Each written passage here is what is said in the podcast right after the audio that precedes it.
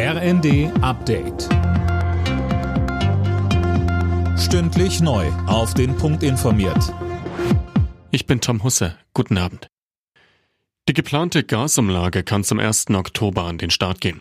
Die Bundesregierung hat den Weg dafür freigemacht. Die Energieunternehmen können damit ihre Mehrkosten an die Verbraucher weitergeben.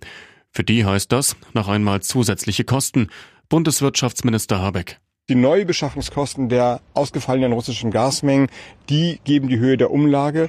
Wir rechnen damit, dass es zwischen 1,5 bis 5 Cent pro Kilowattstunde sein wird.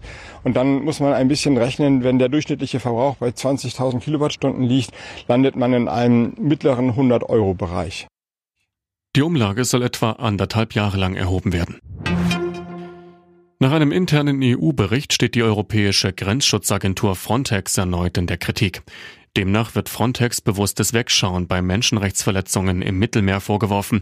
Es gehe um gezieltes Abdrängen von Flüchtlingen auf See oder heimliche Abschiebungen.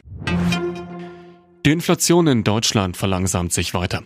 Im Juli liegt die Teuerung bei 7,5 Prozent, schätzt das Statistische Bundesamt. Mehr von Tim Britztrup. Das sind 0,1 Prozentpunkte weniger als im Vormonat. Nach wie vor bleibt die Energie der Hauptpreistreiber. Offenbar machen sich aber Tankrabatt und 9-Euro-Ticket bemerkbar. In welchem Umfang lässt sich aber noch nicht sagen. Auch Lebensmittel sind deutlich teurer als vor einem Jahr. Das IFO-Institut geht aber davon aus, dass das Schlimmste erstmal überstanden ist. Die Preise dürften zwar weiter steigen, allerdings dürfte sich das Tempo verlangsamen, sagte Konjunkturchef Wollmershäuser. Der umstrittene Ballermann-Song Laila ist der Sommerhit des Jahres.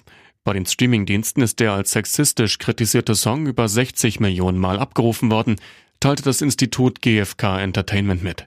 Seit fünf Wochen hält sich Laila an der Spitze der deutschen Singlecharts. Alle Nachrichten auf rnd.de